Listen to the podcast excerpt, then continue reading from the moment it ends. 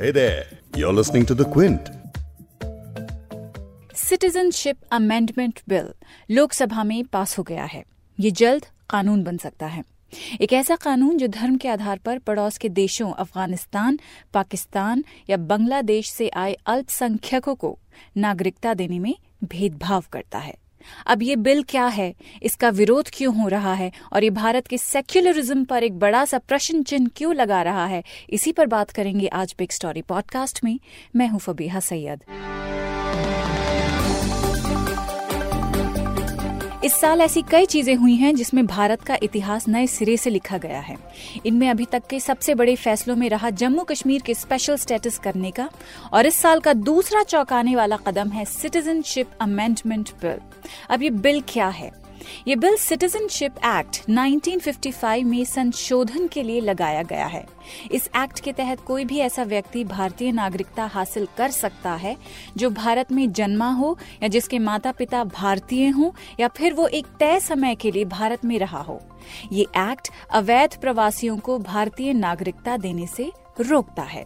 Citizenship amendment bill 2019 तीन देशों से आए छह धर्म के लोगों को इस प्रावधान में ढील देने की बात करता है। इस ढील के तहत पाकिस्तान, अफ़गानिस्तान और बांग्लादेश से 31 दिसंबर 2014 से पहले आए हिंदू, सिख, बौद्ध, जैन, पारसी और ईसाई यहाँ तक कि इन धर्मों के अवैध प्रवासियों को भी 11 साल के बजाय पाँच साल में नागरिकता मिल जाएगी, सिटीजनशिप मिल जाएगी। और अगर कोई मुस्लिम आके यहाँ की सिटीजनशिप लेना चाहे इन तीनों देशों में से तो उन्हें पहले ही से मौजूद कानूनी प्रावधान के तहत ही नागरिकता के लिए अप्लाई करना पड़ेगा। और इसी बात को लेकर इस एक्ट का विरोध कर रहे नेताओं ने इसे दुर्भाग्यपूर्ण बताया है। ऑपोजिशन पार्टीज़ का आर्ग्यूमेंट है कि सिटीजनशिप अमेंडमेंट बिल संविधान के आदर्शों के खिलाफ है सेक्युलरिज्म के खिलाफ है, मगर बीजेपी की अगुवाई वाली केंद्र सरकार ऐसे आरोपों को साफ़ खारिज कर रही है। आपको सुनाती हूँ कि संसद में गृह मंत्री अमित शाह ने इस बात पर क्या कहा है। सुनिए। इस बिल ने किसी मुस्लिम के अधिकार नहीं। हमारे एक्ट के मुताबिक कोई भी एप्लीकेशन कर सकता है। ढेर सारे लोगों को नागरिकता दी भी है और ढेर सारे लोगों को भविष्य में भी मिलेगी। नियमों के अनुसार एप्लीकेशन करेंगे, ये सबको मिलेगा। जब देश का आज़ादी मिला, तब धर्म के आधार पर विभाजन अगर कांग्रेस पार्टी न करती तो अभी की ज़रूरत न पड़ती किसने किया धर्म के आधार पर विभाजन इस पर कांग्रेस के सांसद शशि थरूर ने लोकसभा में चर्चा के दौरान कहा कि धर्म क्या हमारे देश का आधार हो सकता है जिन्हें धर्म के आधार पर देश चाहिए था उन्होंने पाकिस्तान बना लिया था थरूर ने यह भी कहा था कि इस बिल के पास होने का मतलब होगा कि महात्मा गांधी के विचारों पर मोहम्मद अली जिन्ना के विचार जीत जाएँगे. Should religion be the determinant of our nationhood? The fact is, sir, those who said that religion should determine nationhood, they formed Pakistan. That was the idea of Pakistan. And Mahatma Gandhi, Jawaharlal Nehru, Dr. Ambedkar, Maulana Azad, they all said religion cannot determine nationhood. Our nation is a land for everybody, sir. That is why this is violative of the fundamental structure of the Constitution of India. It betrays the preamble, sir, which is uh, giving you a notice that the preamble constitutes an integral part of the basic structure. That is violated. It violates Article 14, as others have pointed out, which applies to all persons, not just citizens. Lok Sabha में AIMIM के नेता असदुद्दीन ओवैसी ने भी बयान दिया, जिसके बाद सदन में हंगामा मच गया। ओवैसी ने कहा कि सेक्युलरिज्म देश के बेसिक स्ट्रक्चर का हिस्सा है। ये बिल फंडामेंटल राइट्स को अब्यूज करता है। और ये पस्ती देखिए आप, कि एक कानून ऐसा बनाया जा रहा है जो मज़हब की बुनियाद पर बनाया जा रहा है। मुझे शिकवा इस बात का नहीं है, गम इस बात का नहीं है कि आपने मुसलमान को नहीं रखा। मुझे गम इस बात का है आप मत लीजिए किसी पाकिस्तान से, मुसलमान को अफ़गानिस्तान से। मुझे उससे कोई मतलब ही नहीं है।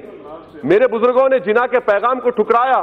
हमने मौलाना अबुल कलाम आज़ाद के उस जुमले को यकीन किया कि इस्लाम का इस मुल्क से एक हज़ार साल का ताल्लुक और हिंदुइज्म का चार हज़ार साल का ताल्लुक है।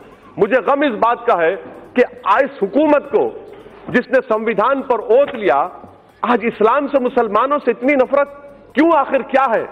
हम इंसान हैं, इस मुल्क के बाइज्जत शहरी हैं आखिर इस नफरत का, इस डिस्क्रिमिनेशन की वजह क्या है आप में? लेकिन भारत में अभी ऐसी कुछ जगह हैं जहाँ ये बिल लागू नहीं होगा। अरुणाचल प्रदेश, मिजोरम और नागालैंड में लागू नहीं होगा। वहीं त्रिपुरा, असम और मेघालय के कुछ हिस्सों में ये लागू होगा, लेकिन कुछ हिस्सों में नहीं होगा। इस बिल के खिलाफ नॉर्थ ईस्ट में भी काफ़ी प्रोटेस्ट चल रहे हैं। स्थानीय लोगों की आपत्ति ये है कि इससे कई इलाकों में बाहर से आए लोगों का दबदबा बढ़ जाएगा। स्थानीय भाषा, संस्कृति, ज़मीन को नुकसान पहुंचेगा और रोज़गार के अवसर स्थानीय लोगों के लिए कम हो जाएँगे। अब मुसलमान इस बिल से बाहर क्यों हैं? गृह मंत्री अमित शाह ने संसद में भी कहा कि पाकिस्तान में किसी मुस्लिम पर कोई जुल्म नहीं हुआ है, लेकिन बाकी धर्मों के लोगों पर पाकिस्तान उत्पीड़न करता है लेकिन पाकिस्तान और अफ़गानिस्तान में भी कुछ ऐसे मुसलमान हैं जो बिल्कुल भी सुरक्षित नहीं हैं। मिसाल के तौर पर पाकिस्तान में कादियानी, यानी कि अहमदिया मुस्लिम्स पर कई सालों से हमले होते आ रहे हैं 2010 में लाहौर की एक अहमदी मस्जिद में जुम्मे के दिन अटैक हुआ। जिस वक्त अटैक हुआ था, उस वक्त मस्जिद में तीन हज़ार लोग थे। कई सारे घायल हुए और कई सारे अहमदी मुस्लिम्स मारे गए। यहाँ तक कि पाकिस्तान मीडिया में अहमदियों की इबादत गाह को मस्जिद कहने पर भी पाबंदी है। भारत खुद कहता है कि पाकिस्तान बलूचिस्तान के लोगों पर जुल्म कर रहा है। तो बलूचिस्तान में कौन रहता है? पाकिस्तान के मुस्लिम्स। अब आते हैं अफ़गानिस्तान में मुस्लिम्स की तरफ़। अफ़गानिस्तान में भी कुछ शिया मुस्लिम ग्रुप्स ऐसे हैं, जैसे कि हजारा मुसलमान और इस्माइली मुस्लिम्स, जो अफगानिस्तानी सुन्नी ग्रुप्स के हमेशा निशाने पर रहते हैं। अब अगर कोई अफगानी हजारा भारत में शरण मांगेगा तो उसे प्रेफरेंस नहीं मिलेगी। क्यों?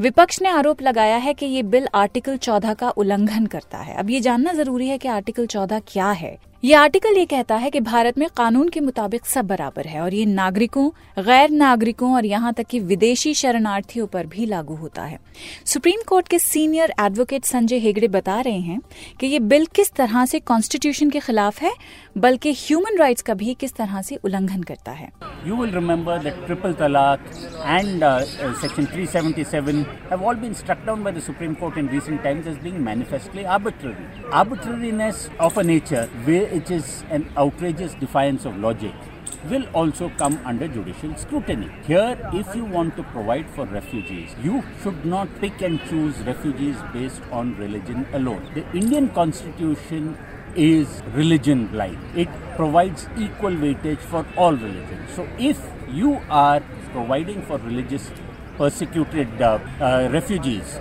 to claim citizenship, then you cannot discriminate on the basis of religion. It would be manifestly arbitrary, in my opinion. इस बिल के बारे में क्विंट ने स्वराज इंडिया के अध्यक्ष योगेंद्र यादव से भी खास बातचीत की है उन्होंने भी इस बिल को संविधान का उल्लंघन करार दिया है योगेंद्र यादव का कहना है कि ये अब तक का संसद का सबसे खतरनाक और शर्मनाक कानून है सुनिए उन्होंने क्या कहा ये जो सिटीजनशिप अमेंडमेंट बिल है नागरिकता संशोधन का जो कानून बनने जा रहा है ये हिंदुस्तान की संसद द्वारा बनाया गया सबसे खतरनाक, सबसे शर्मनाक कानून है। ऐसा क्यों कहता हूँ मैं? इसलिए कि पहली बार, भारत के इतिहास में पहली बार कोई कानून है जो कि इस देश की नागरिकता को हिंदू मुसलमान से जोड़ता है। आज तक कभी ऐसा नहीं हुआ। संविधान इसके खिलाफ है। अगर ये कानून बनता है तो हमारे संविधान की प्रस्तावना के खिलाफ है। हमारे संविधान के मौलिक अधिकारों के खिलाफ है, संविधान के प्रोविजंस के खिलाफ है।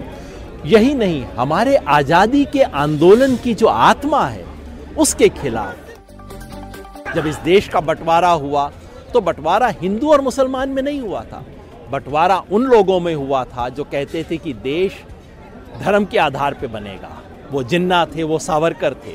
और दूसरी तरफ़ वो लोग थे, गांधी, पटेल, मौलाना आज़ाद, बाबा साहेब अंबेडकर जिन्होंने कहा, नहीं, हम इस देश की नागरिकता को धर्म से परिभाषित नहीं करेंगे।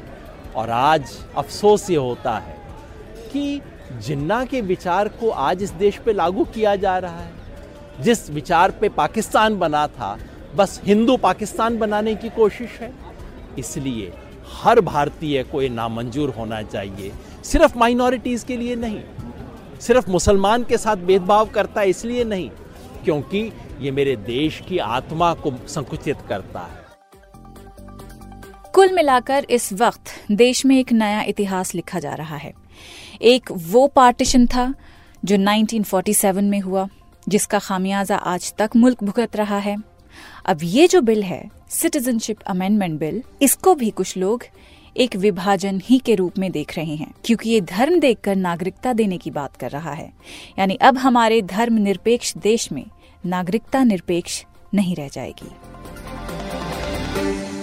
आप क्विंट हिंदी पर सुन रहे थे बिग स्टोरी हिंदी पॉडकास्ट मैं हूँ फबीहा सैयद। आप ये पॉडकास्ट फॉलो कर सकते हैं क्विंट हिंदी की वेबसाइट पर। लेकिन उसके अलावा अगर आप गूगल या एप्पल पॉडकास्ट जैसी एप्स यूज़ कर रहे हैं तो वहाँ पर भी आपको हमारी प्लेलिस्ट मिलेगी। स्पॉटिफाई जियो सावन पर भी हम अवेलेबल हैं। कल दोबारा मुलाकात होगी आपसे एक और बिग स्टोरी के साथ।